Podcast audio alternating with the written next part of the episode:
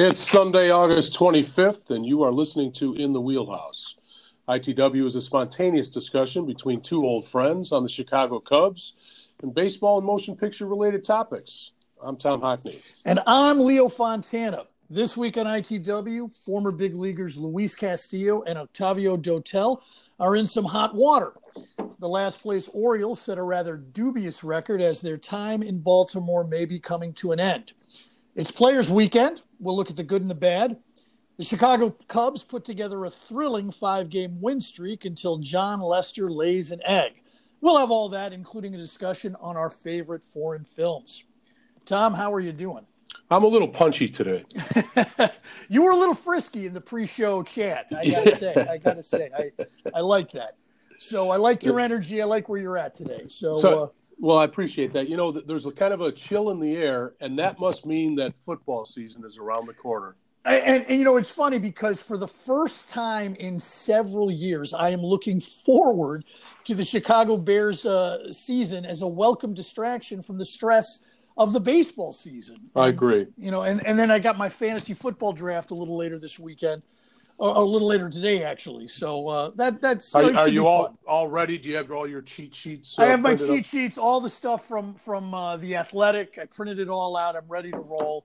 I'm I'm gonna. The the beauty of this is that. Uh, you know, I'm playing with a lot of fathers and their sons, and a lot of these guys let their sons make picks and things like that. So if I'm vigilant, I can get some good values, you know, especially right. pick some guys up because, you know, these kids tend to go with players they like as opposed to players who might really be productive.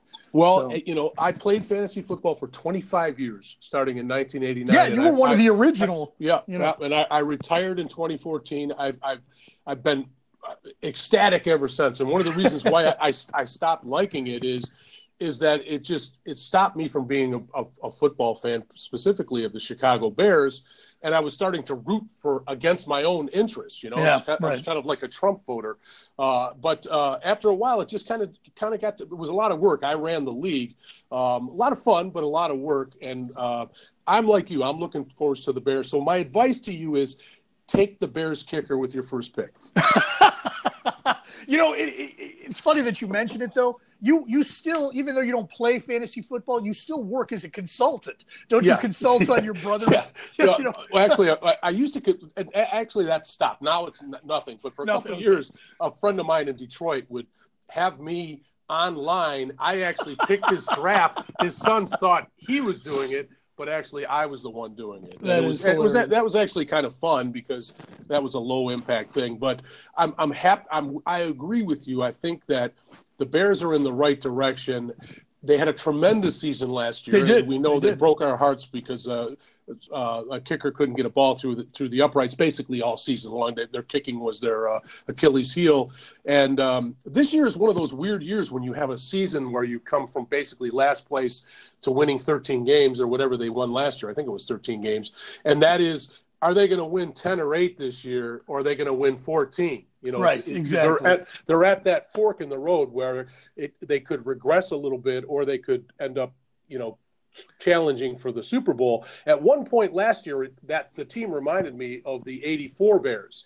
Yeah. Prior to them winning, that, that was very similar to the, to that team. So hopefully, this is this will be a really big year because I think it's it's going to be they're either they're either going to improve slightly and really challenge in the playoffs or they may take one or two steps backwards. Well, and, and one thing I do want to also mention uh, about the Bears is I think that Bears fans need to kind of manage their expectations. You know, they were 12 and 4 last year, and then they lost a playoff. Then they lost a playoff game to Philadelphia. So they lost five games all year long, and all five games were all five losses were within a single touchdown. Yeah, so yeah. they were in every single game. Correct. They had a chance right down to the end. And as a fan, that's really all I can ask. You know, for sure. so anyway, so let's get to baseball, and I want to begin with uh, former major leaguers Octavio Dotel and Luis Castillo. And this yeah. is not the Luis Castillo who pitches for the Reds. This is right. the former second baseman for the Mets and the Marlins. Both of them have been implicated in a drug trafficking bust in the Dominican Republic. So, uh, but the, the the story on NPR didn't really go into very much detail as to what they're accused of doing, but it does not look good. No, it does not look good. And and when when I read the article, I kept thinking of Big Papi throughout the entire thing hmm. because mm. apparently this uh, drug kingpin, who is the real target of this investigation, um, is is somebody in the Dominican Republic. This is not a uh, little operation. This operation is very sophisticated. And um, again, like I said, I kept thinking about Big Papi and what what happened to him and why it happened to him, and was there any connections between the people that shot him and this um, this drug kingpin? Um, but the interesting thing is is that Castillo, who won a World Series with uh, with uh, Miami, um, back in 2003, and Dotel, who's a former Tiger pitcher. Uh, yeah, pitcher, right. Well, he, um, he pitched for just about everybody. Correct, correct. He he was uh, he he was uh, Mr. Jackson before Mr. Jackson was Mr. Jackson. Yeah. Uh, but so it'll be interesting to see, you know, how that kind of shakes out. These are two big names, and I don't know what they're not saying if they were drug runners, if they were if they fi- helped finance the operation. Uh, but these guys are in hot hot water. Yeah, they are. They're in big trouble, and, and it really really leads me to ask a question that if you if you consider uh, Luis Castillo, Octavio Dotel, and, and former White Sox pitcher Esteban Loaiza, which of the yeah. three of the three pitchers who've been implicated in drug trafficking, which one had the best career? You know? so. well, you know, I'm I'm kind of. Uh, I, I, would say that Loaiza did on Loaiza because he was on my fantasy baseball team for a couple of years when he first came broke into the majors. He was a really great yeah, starting pitcher. Um, For a couple so of years, he was great. Yeah. yeah, exactly. All of these guys are Midland um, type players. Ultimately, none of them are going to the Hall of Fame, but but um, you know, it, it's just a sad story. I, I, don't understand how you piss through the amount of money you make at the major league level in a country where millions of dollars is like being a billionaire. Yeah, you know, right, it, right, I just right. don't. I don't get how you go from from that position to being in prison. I mean, I just don't get it. Yeah, well, that's uh, that's something that they'll have to consider when they sit there behind bars.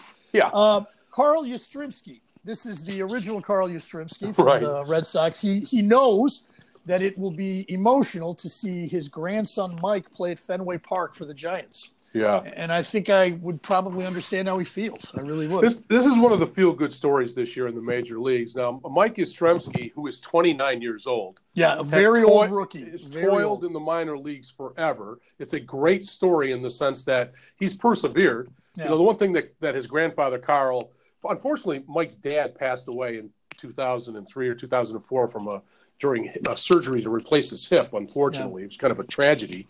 Um, but you know, Carl, uh, who I was never a, a, huge fan of when he played, only because I thought the guy played forever to get the numbers that he achieved. But the reality is, he's a damn near a hundred win above replacement. He's a yeah, tremendous right. Hall of Famer with 3,400 hits and uh, 400 home runs. I looked at him completely differently this morning when I was researching for the show. I'm like, holy cow! Yes, he played till he was 44 years old, but the win above replacement is is better than most. I mean, there's there's only 20 or 30 people that have a, a higher one than him.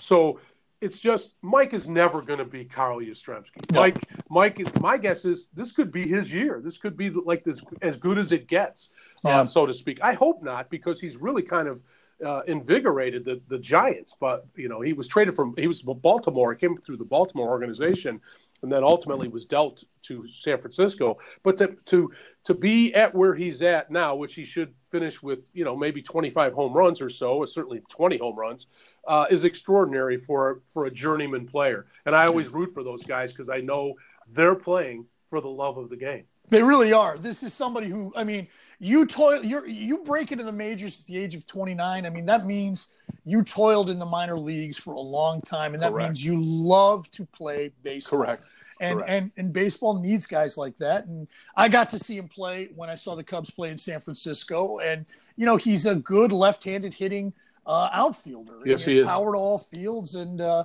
he's a you know, fair, he's a pretty good defender too. He really is. He's an above-average defender, and uh, you know it's uh, it's exciting. It really is. All right, so. Um, remember those 2003 Tigers? Yeah, they lost. You they lost. Do. They lost 119 games. Ouch! That is terrible. Mike Mike Maroth lost 20 games as a pitcher. That's the last time that's happened, and it was the first time it had happened in 20 years prior to that. Wow. And so there's a there's a good chance that based on the way pitching is so specialized today that we won't see that happen again. I hope not because I want to see pitchers win 20 games and occasionally lose 20 games. I believe uh, Wilbur Wood on the Sox won 20 and lost 20 in one year in the same season. That yeah. is absolutely correct. Yeah. I mean, the knuckleballer. I mean, can you imagine over 40 decisions? I mean, he was like tw- he was like 22 and 20.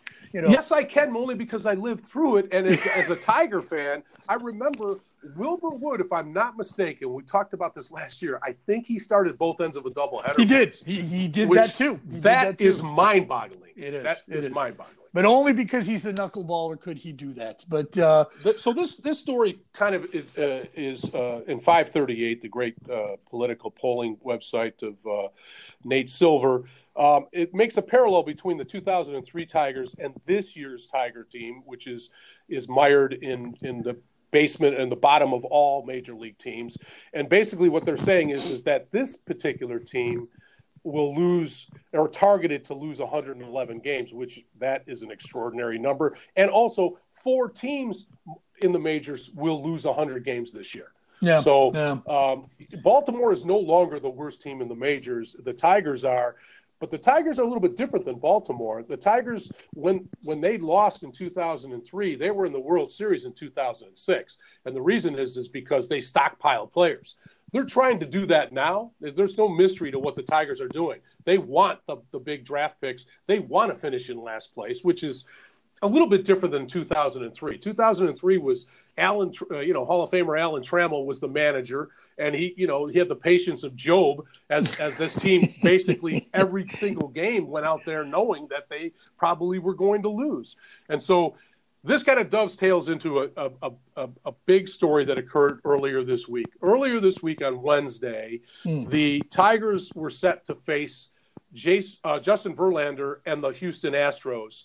And Houston was listed as a minus 500 favorite with uh, with Las Vegas, the sports books in Las Vegas. And that, just uh, just just to clarify, that means if you're listed at minus 500, that means you have to bet – $500 in order to win $100. That is correct. That is I was, just I was, thank bananas. you for filling our, our, our fan in on that because yes. that is that's absolutely correct. And so that is so that's such a big deal in the gambling world. It hadn't happened, I think, since like 1982 or 83, um, and um, and so they played the game. It was a really close game. The game, the, you know, Verlander, was pitching great. He, he was pitching well. It, it ended up uh, being uh, uh, the final score was two to one. Robinson Chirinos, who ha- at that point in the game had a home run, a double, and a single, was trying to get a triple. oh, and right. And he was He's thrown, trying to get a triple to hit for the cycle. He was thrown out at third base.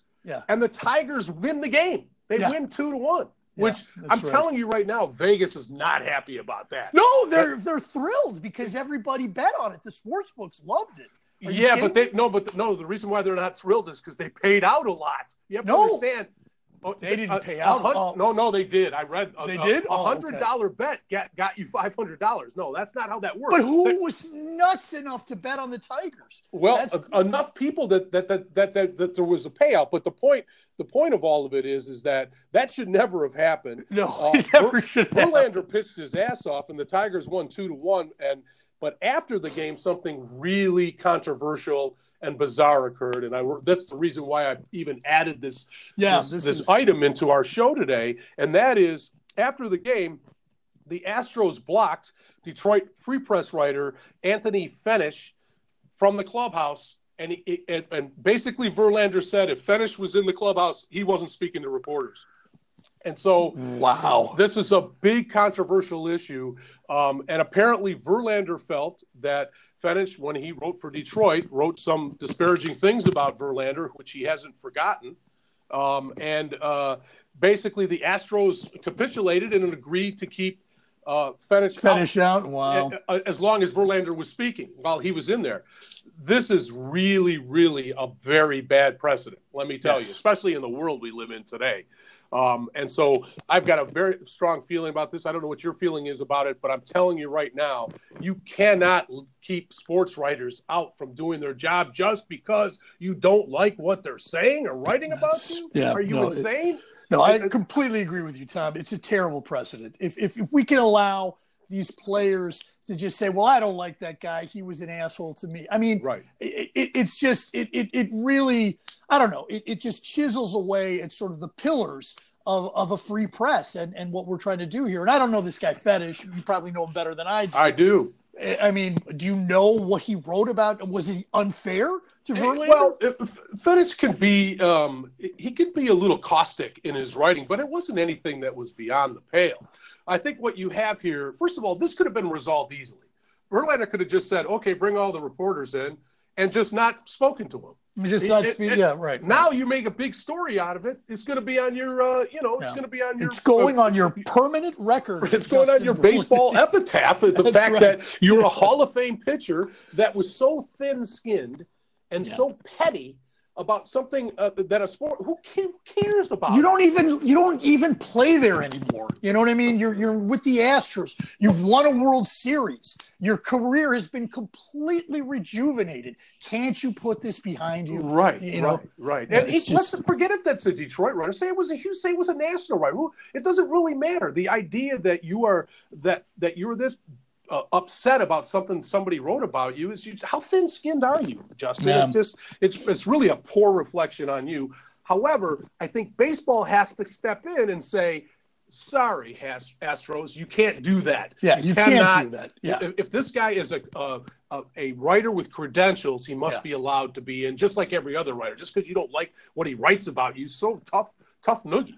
And that's not to say that writers shouldn't be held accountable for for for disparaging things that they write, inflammatory, disparaging things. But but again, it, it, it speaks back to the fact that this man is credentialed. Yeah. You know, he's from a legitimate news organization that and, that Major League Baseball needs this kind of coverage to to to advance its purposes. I don't know. It, it's a real. You're right. This is a terrible thing. Yeah, and I, I think like uh, Craig Calcaterra on uh, the NBC uh, website basically says baseball's got to step in. I agree 100 percent with them. They have to, they have to not only step in but make a precedent that this can't happen again. Yeah. Um, all right. So uh, I did, I also wanted to kind of uh, mention just as a as a side note about uh, the great uh, uh, Ronald Acuna Jr. on the Atlanta Braves, the 21 year old. Um, Jeez. He, he became the second player ever with the uh, the second youngest player ever, I should say, with the 30 homer, 30 steal season. Only Trout, the great Mike Trout, did it younger than him. Why that's extraordinary is not so much about the 30 home runs, which some players have before the Yeah. second or third month of the season, but it's the 30 steals Yeah, that, I, that I'm impressed with because nowadays that's a lot. It is a lot. 30 Nobody today steals. is like 50 Yeah. in the old days. Yeah, nobody steals these days, and and a 30-30 season by anyone uh, is certainly uh, quite an accomplishment. So, you know, uh, we're seeing a lot of great young players. We're seeing are. some of these guys. We're seeing great young players in the Cubs National Series. You know, but this Acuna. I also want to mention. Did you see how the Marlins threw at him again? Yeah. And uh, that was terrible. I, I don't Yeah. know what they, why the Marlins and Mattingly do this to him Yeah. but it's just it's it's ridiculous and it needs to stop and they need to be fined or suspended or something you know somebody well, you does the, the, the Marlins are really interesting in the sense that they're still drawing only 10,000 fans for their home games. And I just, uh, we're going to talk about the Orioles here in a second in that issue, but I, I just, I don't understand. Miami, you're going to lose that franchise. I'm, Yeah. I just, Yeah. I, I don't get it. all right so uh, speaking of terrible franchises uh, we're going to talk about the orioles here they tie a major league uh, record for most home runs allowed in a season and it's only august we still have more than a month of the season to play this Right. is crazy So it's like it's at now at around 260 home runs, and I think like 240 of them are to to uh, judge on the Yankees. Yeah, exactly. I was going to say, like, you know, most of those were by the Yankees. The Yankees just abused the Orioles pitchers all year long. Right. But I mean, this is again, this is the state of affairs in baseball these days. We are seeing just these wild anomalies, these crazy things happening. Um, is it sustainable? Is it good for the sport overall? Is it the kind of thing we want uh, baseball to be? I don't know. I do know. The answer is no. We need to go back to to to Whitey Herzog ball, uh, in my opinion, back to the old where you had a lot of stolen bases, where you had guys moving runners over, and home runs were not such a premium, and neither were strikeouts. The way the strikeouts and home runs being as high as they are, it's just it's just a cloud on the game of baseball. They need to fix the baseball itself, which they're committed to doing. But also, I think they the worst thing that ever occurred in the post-steroid era was the launch angle. The more I think about it, because it's it's an all or nothing approach at the plate, and baseball used to be hit it to all fields. If you could hit it to the opposite field, you were somebody. If you could move a runner over, that was really something that was respected. It was something it. that was respected, but but as salaries increased, it isn't something that got you paid.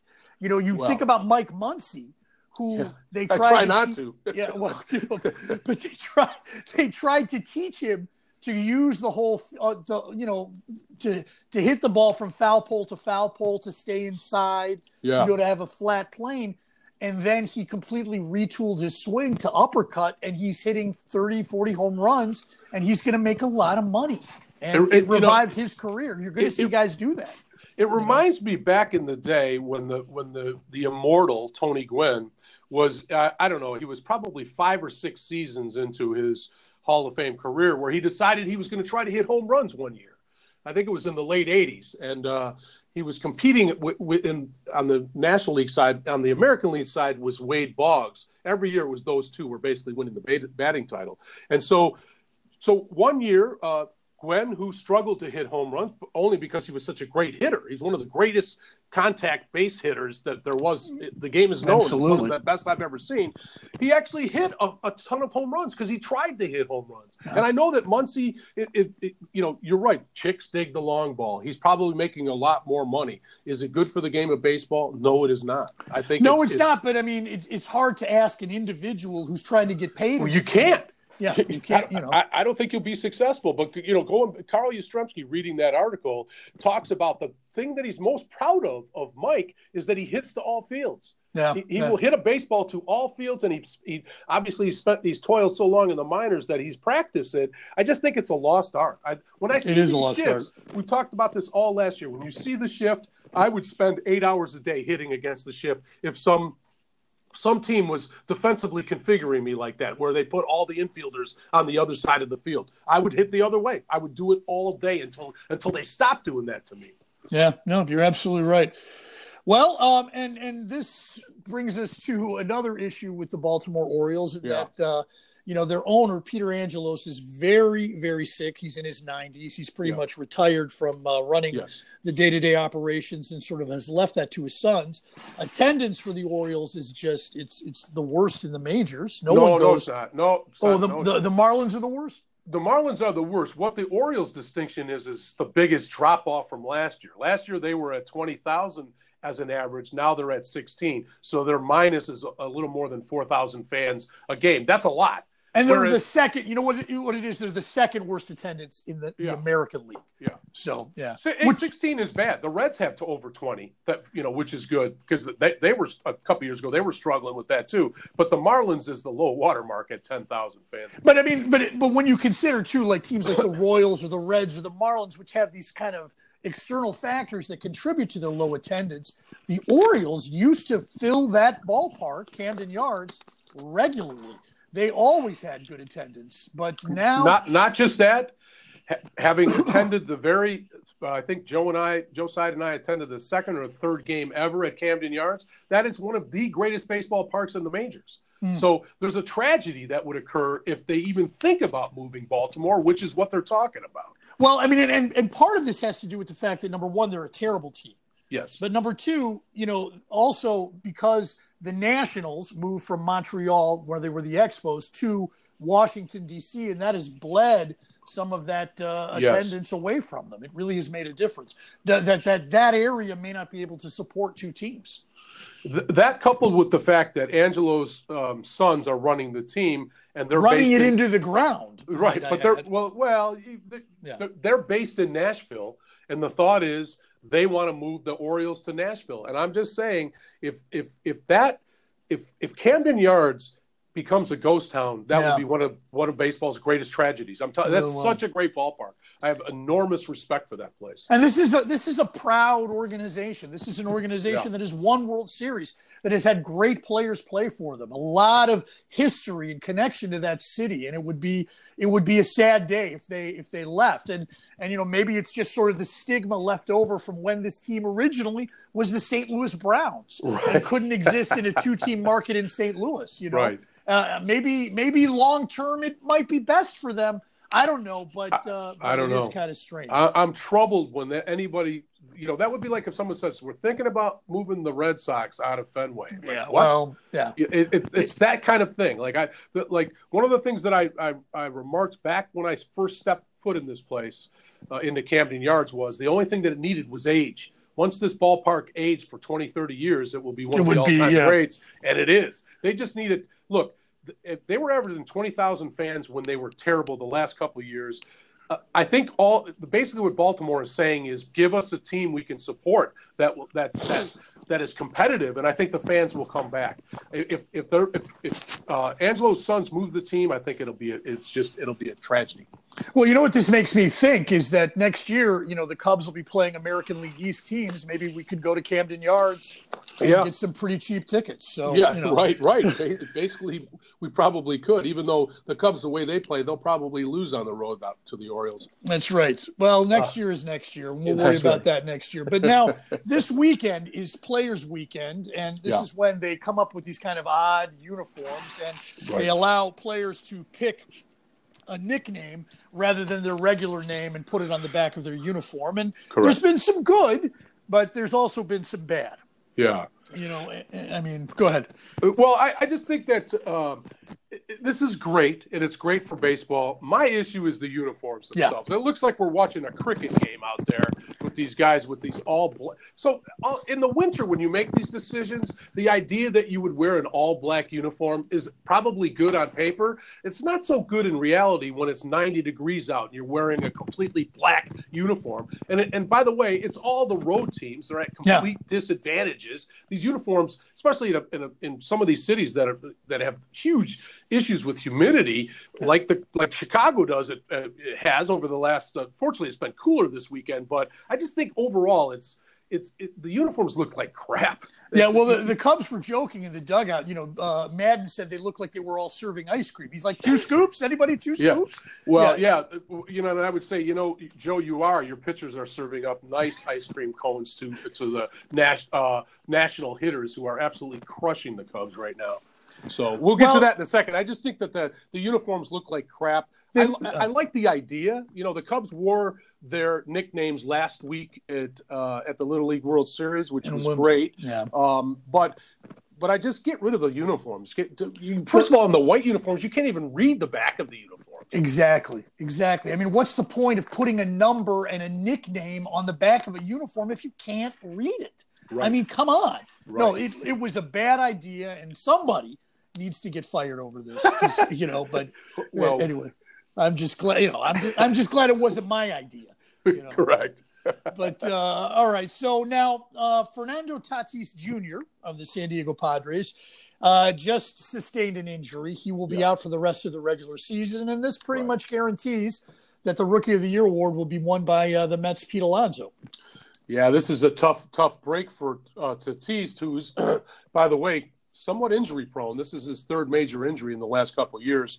People are starting to say, kind of like they say about Baez, um, that maybe it's it's your, um, you know, leather neck uh, play uh, that that's causing these injuries. He throws caution to the wind. As Yeah, he like- really plays at a yeah yeah. it's like I said, it, it, it, if you watch him play, which is great as a fan to watch, it's not so good on your body. And I think, you know, and he's like, there's no way I'm not changing my style at all, just like Baez has said too. I, I do think that when you throw yourself around on the field like that, and you're a bigger guy, let's let's say I would say as a shortstop in the major league, I'll bet you he weighs more than any other shortstop. Yeah, yeah. Uh, from and if and I know it's all muscle, but I just think you, you really got to take a look at that. And the the sad thing is, from a win above replacement is, for this year, he ended up with 4.2. That's exactly what Mr. Alonso's is is 4.2. So it was really a legitimate rookie of the year battle. I think Alonso would have won because, again, with 40 home runs, chicks dig the long ball. And usually that's what's going to be memorable about the, the rookie's campaign this year is the 40. Well, he'll end up with 45 home runs, basically. Um, I don't know. Well, Alonso has some other things going for him, too. I mean, he plays in the New York market, and yes, the Mets yes. are are kind of they're contending. You know, now they're kind of you know the Padres are way out of it. So true, and, true. You know, so, but uh, all right. So uh, Red Sox starter Chris Sale, former White Sox pitcher, he is done for the regular season with an injury to his elbow, and it's and he's he probably wouldn't be able to pitch in the playoffs, assuming that the Red Sox would even make it. Um, he got what's called a platelet-rich plasma injection into his left elbow, which is very the... that whenever you hear those words, that typically means that you're going to see arm problems out of that pitcher moving forward. Really? That's ne- yes, it's it's a new modern way they didn't have this years ago, and it has it has um, kind of taken on the the effect of a, like a cortisone shot to a certain degree. It gives yeah. you a false false sense, and so it's really sad. And the reason why um, I wanted to talk about Chris Sale is just how great of a pitcher that he's been, and hopefully he's able to kind of, you know, recover and turn it around, a la Yu Darvish, because baseball and Boston needs Chris Sale. They really do. They really do. And uh, I'm not a fan of the Red Sox, but I certainly right. always like Chris Sale. And and when he was with the White Sox, you know, everybody talked about this crazy way he would pitch, which is, you know, he's a big, tall, thin, gangly yep. sort of guy, and the way that that left arm would sort of whip from the right. side towards the you know towards the plate they always said that he would be injured sometime soon but when he was with the white sox it never happened. And i think right. that that's a big part of why the red sox gave him all that money. But uh, but now you know maybe it's catching up with him and maybe he's going to have some big arm problems going forward as you suggest you well I, I hope not. But again whenever you hear platelet rich plasma that it's it's it's akin to hearing um, you know that you're getting a cortisone shot. And if, if you ever hear a pitcher's getting a cortisone shot that basically what you're saying is I'm injured, but we're going to mask that injury to get you through the rest of the season. I think some creative bartender might invent a drink called the platelet-rich plasma, and it might be like a, a Bloody Mary kind of thing with vodka and maybe some odd things. Maybe I don't know. We could figure something like that. Yeah, out. maybe put a tendon in there or something. Yeah. uh, All right. So let's move on to the Chicago Cubs, who had a very uneven week, and it begins with. Um, uh, the the game they play at the little at the site of the Little League World Series in Williamsport, Pennsylvania. Um, they had a lot of fun. It looked like the players just really enjoyed themselves, and and uh, I think the Cubs of all teams really needed that because uh, whatever happened, it catapulted them into winning their first road series since I don't know May. Right. Right. Yeah. So. Right. Yeah. It, it, well, it, first of all, the Cubs' sense of fun is is is well documented yeah. and it's almost legendary at this point. The idea that Rizzo and even the manager went up to the hill and was sliding down on a uh, on a piece on of a, cardboard. You know, yeah. Well, uh, yeah. Apparently, Rizzo bought somebody a big screen TV and used the the box that it came in uh, as his sled. That I didn't hear. That's yeah, yeah. Well, that was well. Really they, cool. The announcers mentioned it. They didn't say what happened with the TV or who he gave it to, uh, but you know, Rizzo is one of the most benevolent players in the major leagues. In fact, I think they, they they've rated like his um, cancer um, uh, group or foundation yeah, yeah, that he, right. that supports as one of the two or three best in the majors. Some some players have basically shell charities that they support, and and but Rizzo's not one of those guys. No, he he, he walks the walk. He really correct. Does. He does. Correct. He, he, you know, he'll visit kids in hospitals on the road, not just in Chicago.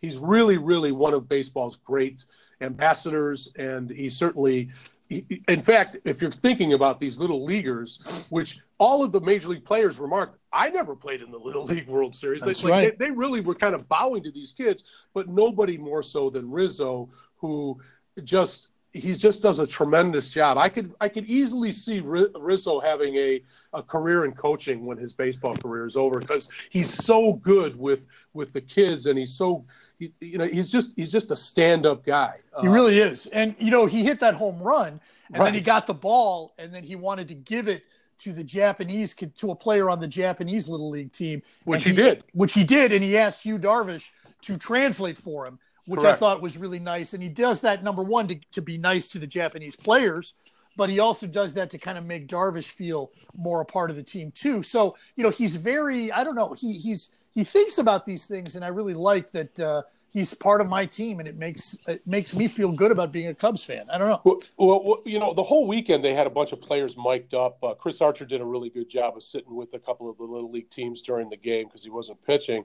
But uh, Rizzo had a great exchange with. Uh, with uh, Nick uh, Castellanos, where he basically said, "Hey, you're not used to playing on Sunday night." It was kind of a dig against the Tigers, and uh, you know, Nick Nick just kind of played along with them. And then that was right before Rizzo hit that home run, and uh, yeah, he was, he was, coaxing the ball out as he hit it. But but it, it was just a fun day. It was had by all. I think it should be it should become a staple on the major league uh, schedule that two major league teams play next to the uh, Little League World Series every year if I ran the show. Did you notice that Jayson Stark said this was the first time in the history of baseball that a team, a visiting team, played in three Pittsburgh cities? Uh, in one in one I guess road trip. So they played in Philadelphia, Pittsburgh, and in Williamsport. That is I was go- I was going to read Stark, but I saw that there was seven chapters that I had to get through.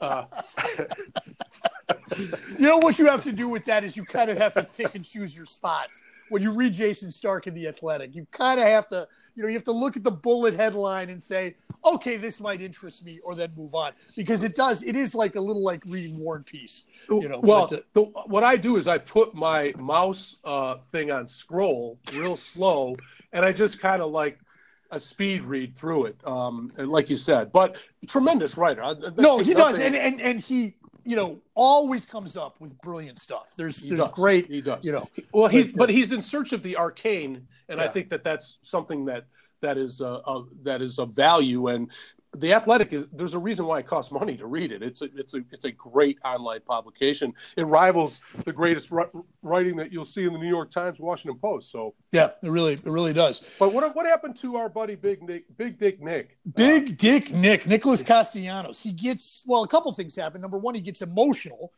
during an interview uh, with Lawrence Holmes when he's asked about coming to the Cubs, and and Holmes played like a quote from um, Joe Maddon about how happy he was to have Castellanos with him, and Castellanos just he started crying. It yeah. must have been terrible for him in Detroit. You well, know? you know, I think the problem that uh, Nick had in Detroit is that you know, when he broke in in 2013, uh, the Tigers were in, went to the World Series, and so he watched a, a Max Scherzer, a Verlander, you know, Sanchez, uh, Rick uh, Rick Porcello, uh, right. Uh, was Martinez? Uh, was Victor Martinez on that team? Victor Martinez, but he was injured quite a bit yeah. that year. And then, of course, you got Cabby. It was difficult for him to watch that great team kind get, of just yeah. get broken uh, up, yeah, evaporate. And so it was more of that than anything else. Plus the fact that, let's be honest, Castillo was really given us a shot of adrenaline oh, as a team. No, absolutely. Uh, I, Castellanos I has just been, yeah. I yeah. mentioned it before. I think he's the perfect two-hole hitter. You talked, we talked about the fact that he's looking to maybe get to 60 doubles, which I think at this point may not happen because he's had one double since we've talked about it. But I, I, I do think that that it's just one of those classic win-wins, and the Cubs have to re-sign this kid. I think they have to go out. They have, and again, in two or three years, they're going to have such problems because you know the the young players heavy, like yeah, right, right, right. I, I, don't know where they're going to get all the money, but but hopefully we can kind of keep this team intact to a certain degree. But he's just been a refreshing addition to the team, and it's always great to see a player like him, um, who's an old school guy. We've already talked about that. Be you know he's just happy. It was like he was he, he was like the dog at the at the at the uh, at, at the at the uh, pet store that was saved yeah, that's what he's yeah, like. Yeah, that's what he did. And you know, the Cubs played a few really wild games against the Dodgers. They swept them, right? And uh, amazingly, they, amazingly, and then he was on base in the bottom of the eighth inning, and they were down Um, they were down, I think, what was it, 11 to 10. yeah. And Bryant hits a home run. Right. And the Cubs take the lead. And it was as if Castellanos had hit the home run. Right. He was just right. pumping his fist and just going crazy. Like, you know, it was just really exciting, I think, for everybody. And he just gives the Cubs this badly needed jolt of, of adrenaline, you know? You know, it, the, the Cubs were coming off their first uh, road uh, series win since I think April or something like that, and they were facing a Giants team that was on fire, and they yeah. basically mowed them down for three games. They were tight games, but that that middle game when they scored 12 runs on that Bryant home run, that was just a classic. That well, it really was because it was a game where they had led six to two, and the Giants had come back to take the lead, and there were all these lead changes. But then, you know, it just looked so terrible for the Cubs when they're down. You're like, oh, another right. bad loss. And then Bryant hits one out, and then the whole place just goes crazy. And then what's what was really even crazier is that they score 12 runs on Wednesday night, and then Thursday afternoon they only score a single run uh, right. and win. Yep. You know, their fifth in a row, which was nuts behind uh, Again, Kyle Hendricks. Great starting pitching. Um, Kyle is Kyle is a beast in, in games like that. He, we've talked about it before, but he he so reminds me of uh, Greg Maddux. Oh yeah, uh, that he's on our team. Yeah. Um, you know the the bullpen is still you know causing fits for the Cubs. Um, and uh, you know, uh, but Rowan Wick and Jeff Ryan are kind of uh, proving their worth and that's a good thing, right? Because it looks like Brandon Morrow is, is done for the year. Well, well, it, it's like you know Theo Epstein took his pan and stuck it into the sand and shook the water out, and he yeah. was able to find two tiny nuggets of gold in Rowan Wick right. and, and and Kyle Ryan. So so yeah, they are proving their worth, and they're going to need them going forward uh, because this team, you know, assuming it, it even qualifies for the playoffs.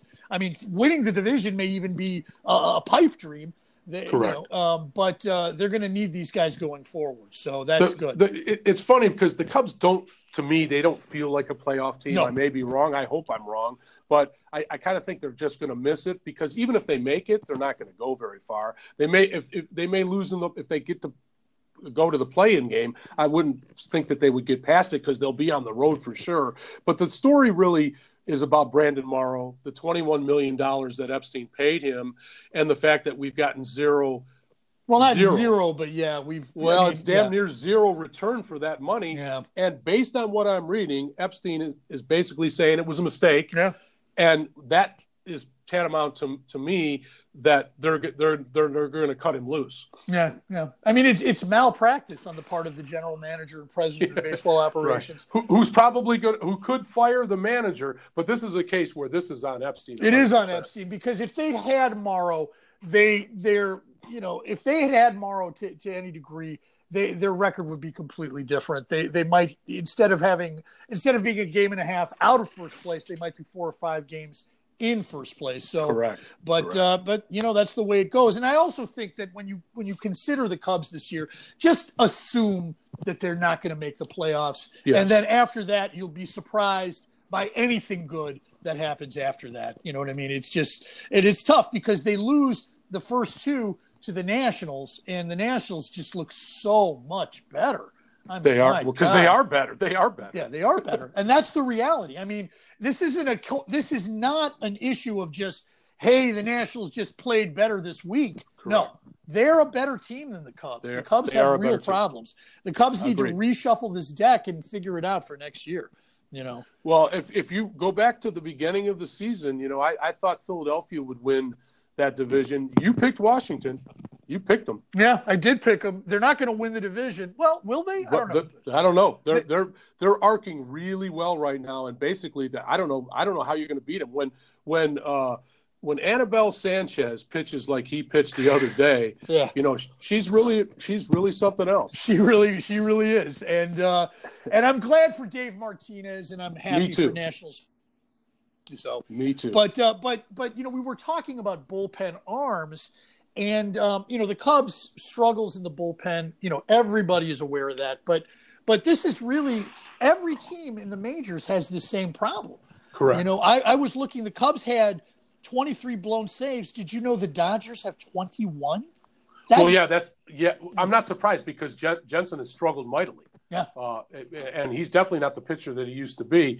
And um, I sent you that link to that one article where it's basically saying that the um, in the past, the past 30, 40 years, yes. the relief pitchers have outpaced the starting pitchers, and that's not the case anymore. And, and obviously, you're seeing that with the fact that the Cubs, the Cubs actually are surprisingly not as bad on the road from a relief standpoint as a lot of other teams. Yeah. Some te- some teams are just god awful on the road, and then you've got teams like Colorado, like where, where Wade Davis at home can't get anybody out as their closer. So the relief, it's not just the Cubs that are struggling there, but I'm only concerned with the Cubs. That's why I, I harp on it so bad and also why I get on Maddon's case is only because he sticks with the same pitchers doing the same results. Where I think, you know, call up all ten relief pitchers you have in AAA. Get, get my point is if if these guys can't get it done, get somebody else who can't get it done. But at least take your chance on somebody. That and that's why you're seeing you know uh, Rowan Wick and Jeff Ryan start to kind of at the beginning of the year. If we would have mentioned those two guys, both of us would have been like, "Who are they? Who are they exactly? Who's Rowan Wick? Come on!" But now Right. he's a he's a linchpin, if you could even call it that. But I mean, that article you you cited um, about how all across Major League Baseball, bullpens and relievers are are not performing well, and this is the first time since 1973 Yeah, where yeah. starter starting pitching uh, starting pitchers on a per inning basis are outperforming relievers. It, it is an, again one of the disturbing trends that are happening because It- you know the trend was to bullpen to get starting pitchers out of the game before they could face a lineup a third time and get these relievers in there. Well, now we are seeing sort of the consequences of that. So, you know, And so there's one thing I wanted to uh, mention before we move along on this subject, and that is I really think they've got to take a close look at Pedro Strop and what he's doing right now because he either has an arm problem, uh, he's either tired, or he's done. It's one because he cannot. I, I've watched his last three outings, and it's like you're killing us, Strop. Yeah, You've yeah, got, you- yeah. you, you are the new Carl Edwards Jr. I don't look. I know. he- First of all, we both know he's a tremendous clubhouse guy. yes, They they, They love, love this guy. Love- but yeah. but at the major league level, you've got to do your job. And if you can't do your job, then well, you, we got to find somebody else that can do the job. But I think they have to address the issue: is this the end of Pedro Strop? Well, I mean, he's had such a good track record pitching with the Cubs. I think that you have to give him a chance to sort out the issues and you have to try to find out what's wrong. Maybe it is an issue, a health related issue, something wrong with his arm. Maybe he needs surgery. I don't know. Right, But he's right. been so good. You have to think that he can get it back. But, uh, but I have serious doubts that he'll be able to get it back anytime this year. Yes, yes, yes, yes. But my point is, Maddon, stop throwing him out there in close games. You just got to stop it. Yeah, yeah. You, and and I think he has to a certain extent. I think Wick and Ryan have sort of assumed some of those roles, and now you have a speed pass back, you know, Steve Cishek. Yeah. So you know, but uh, Yeah, that's that's a whole other subject. that is. But uh, but but, uh, but one last thing about the Cubs: Rizzo was injured in uh, yesterday's loss to the Nationals. Yeah. Again, it's uh, tightness in his sort of middle back. He's had this before. Generally, he's out for a week, maybe two. But again, it's another blow to a team that uh, can't afford too many more. No, you know? it's not. Especially if, if based on how bad Lester was the day before. Um, you know, the, Cu- the I just want I just wanted to mention one last thing about the whole Jon Lester thing. You know, he's he's now saying, "Hey, I'm I'm the weak link. I'm I I stink. I'm terrible." Well, you and I talked about this in April, and I think I was the one that said you're going to start to see the decline of Jon Lester. I think you're seeing it. I think you are seeing it. Uh, I think he's capable of coming back and pitching well. I don't think that he's something though that you can rely on for the playoffs. Certainly not as a starter. He Well, would probably have to go to the bullpen. Well, you know. it, it, that's interesting that you say that because I was thinking about what my rotation would look like, and there's no doubt he would be at the back of the rotation. He, He would, would. not be the number one guy. I think you have almost to if if you're playing in a one game play in game, you know, then you have to play you have to start either Hendricks or Darvish, I think. or Quintana. Or Quintana, on- uh, yeah. Uh, on, on any given day, Quintana's pitched as well as anybody, but I don't think it's Cole and I don't think it's Lester. I think Yeah. those guys are like gravy pitchers, but in a short series, you're right. They've got to they've got to use Hendricks, Darvish, and Quintana to get the job done.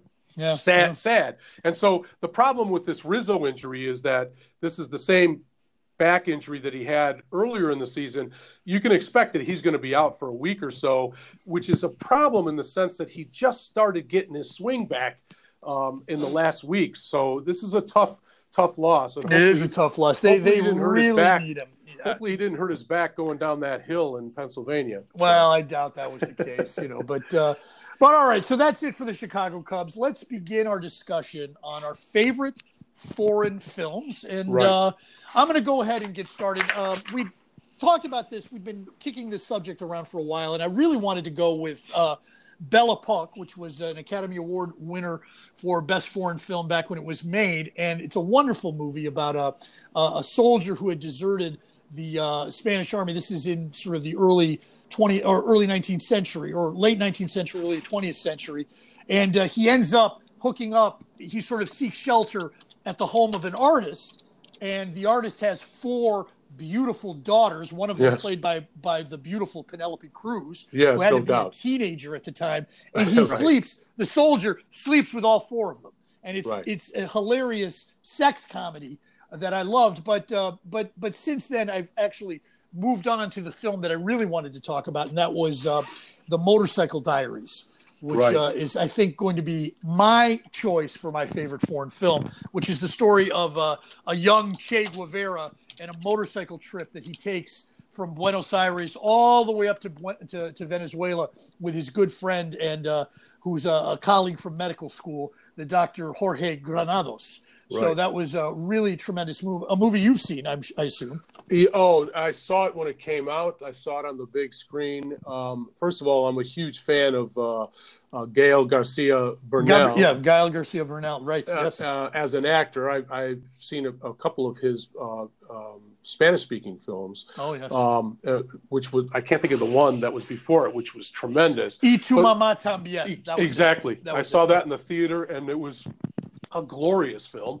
Um, and this one ju- is just as good. Um, I just I, what I really loved about this film was the you know the the the story uh, attached to you know uh, Guevara, uh, yeah. you know the Che Guevara. So well, you see you see a sort of you know Guevara is is sort of historically remembered as this revolutionary, this sort yeah. of you know he's very you know he wanted to basically line up the bourgeoisie against the wall and get them shot but you right. see a sort of a, a, more tender side of him. For sure. And uh, this guy Granados, who lived, uh, he was still alive when the movie was made, living in Cuba. Um, you know, he, he, and the movie was made from his own diary. So all the things that happened in the movie were all true. And it's very, very funny. Their adventures, but it's also very, you know, it's bittersweet at the same time because you see the poverty that exists in South America and the way that poor people are forced to live uh, you know, it, it, it's a. I think it's a wonderful movie because it really has so many facets to it, and you see the tremendous humanity that these doctors had as they travel the length of South America and administer uh, medical care to poor people all over the place. It really is a tremendous film. If you haven't seen it, I really recommend it. So. Yeah, you know the other thing too is there's a couple notes to it. Is that Che Che in some uh, corners is a, is a savior you know, he's he's one of uh, you see his picture picture on shirts that kids wear today. They have no idea who that. They have no idea is, who he was and what he did and what he meant. And he was equal, he was equally despised in some parts as being kind of that line him up against the wall. He right. he he was involved in quite a few people losing their lives. Oh and no, ultimate, no, he was no. Listen, let's be honest. He was no saint he was, uh, you know,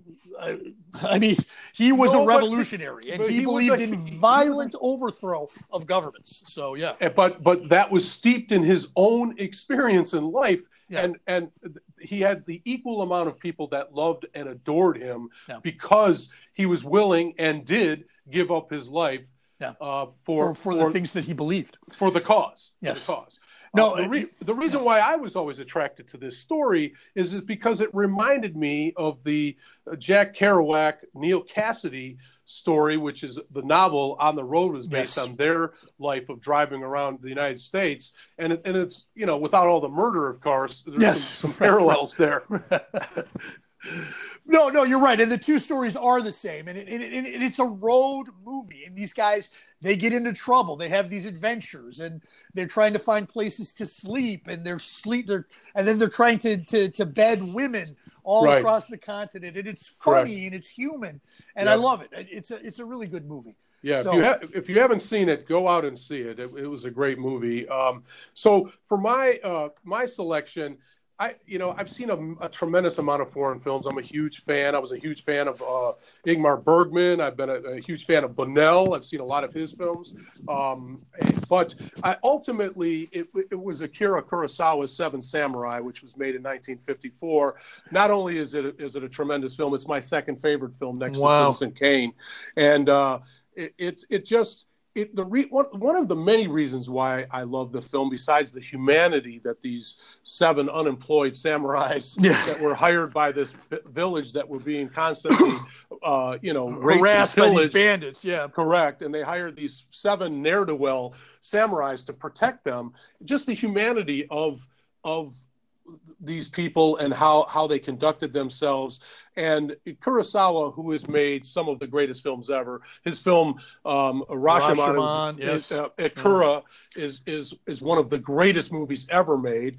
But this one is my favorite just because it, it spawned uh, an entire um, film type. And so I just want to, if you'll indulge me for a second, Yeah. I want to just read a little bit from Roger Ebert's 2001 look back review of the film, where he basically says, uh, Seven Samurai is not only a great film in its own right, but the source of the genre that would flow through the rest of the century. You know, the critic Michael Jeck suggests that this was the first film in which a team is assembled to carry out a mission, an idea which gave birth to its direct Hollywood remake, The Magnificent Seven, as well as The Guns of Navarone, The Dirty Dozen, and countless later war and heist and caper movies. And Yeah. since, since Kurosawa's samurai adventure uh, Yojimbo was remade as a fistful of do- dollars and basically created the whole spaghetti western, it goes all the way to Star Wars as far as it could be argued that this is the this the greatest of filmmakers gave employment to action heroes for the next 50 years. Wow. Wow. He's right though. He's absolutely right. I mean, uh, he this is where it begins. It's the seminal moment. You know, just like you could point to the to the novels uh, by of Edgar Allan Poe, Yes. giving rise to the detective genre, murder mystery sort of thing. It, it- you could you could point to the Seven Samurais doing the same thing. Correct. You know, for Correct. for its genre. Yeah. it- there was a, a great so that they one of the set the head seven samurai uh, the head of the seven samurais is this older guy uh, his character's name is kambei shimada and uh, he's talking to one of the samurai guys and he's like go to the north the decisive battle will be fought there and the samurai says well you didn't build a fence there and then shimada said a good fort needs a gap the enemy must be lured in so we can attack them if we only defend we will lose the war Wow. Wow. Brilliant. Brilliant. I love it. I love it. All right. So that brings next next week Yes, we want next week. we want to take on one of your favorite films. Yes. And that So, is going to be start. Lawrence of Arabia. We're going to be discussing it because the film is being re released. Uh, what is it? Uh, how long has it been? 50, 75 years? I don't know. It, It's early '60s, yeah, it's over 50 years. over 50 years. It's being re released. So you can go see it in the theaters. I've seen it so many times that I don't need to see it again. right. Uh, but that's what we'll be talking about next week. And I'm really looking forward to that discussion. And of course, we'll have all of the news from around baseball as we always do. So this was a great discussion, as it always is, Tom. I've really enjoyed it this week. I hope you have a great weekend. you too, man. Take care. All right, man. Over and Over- out. Over and out. All right. Bye.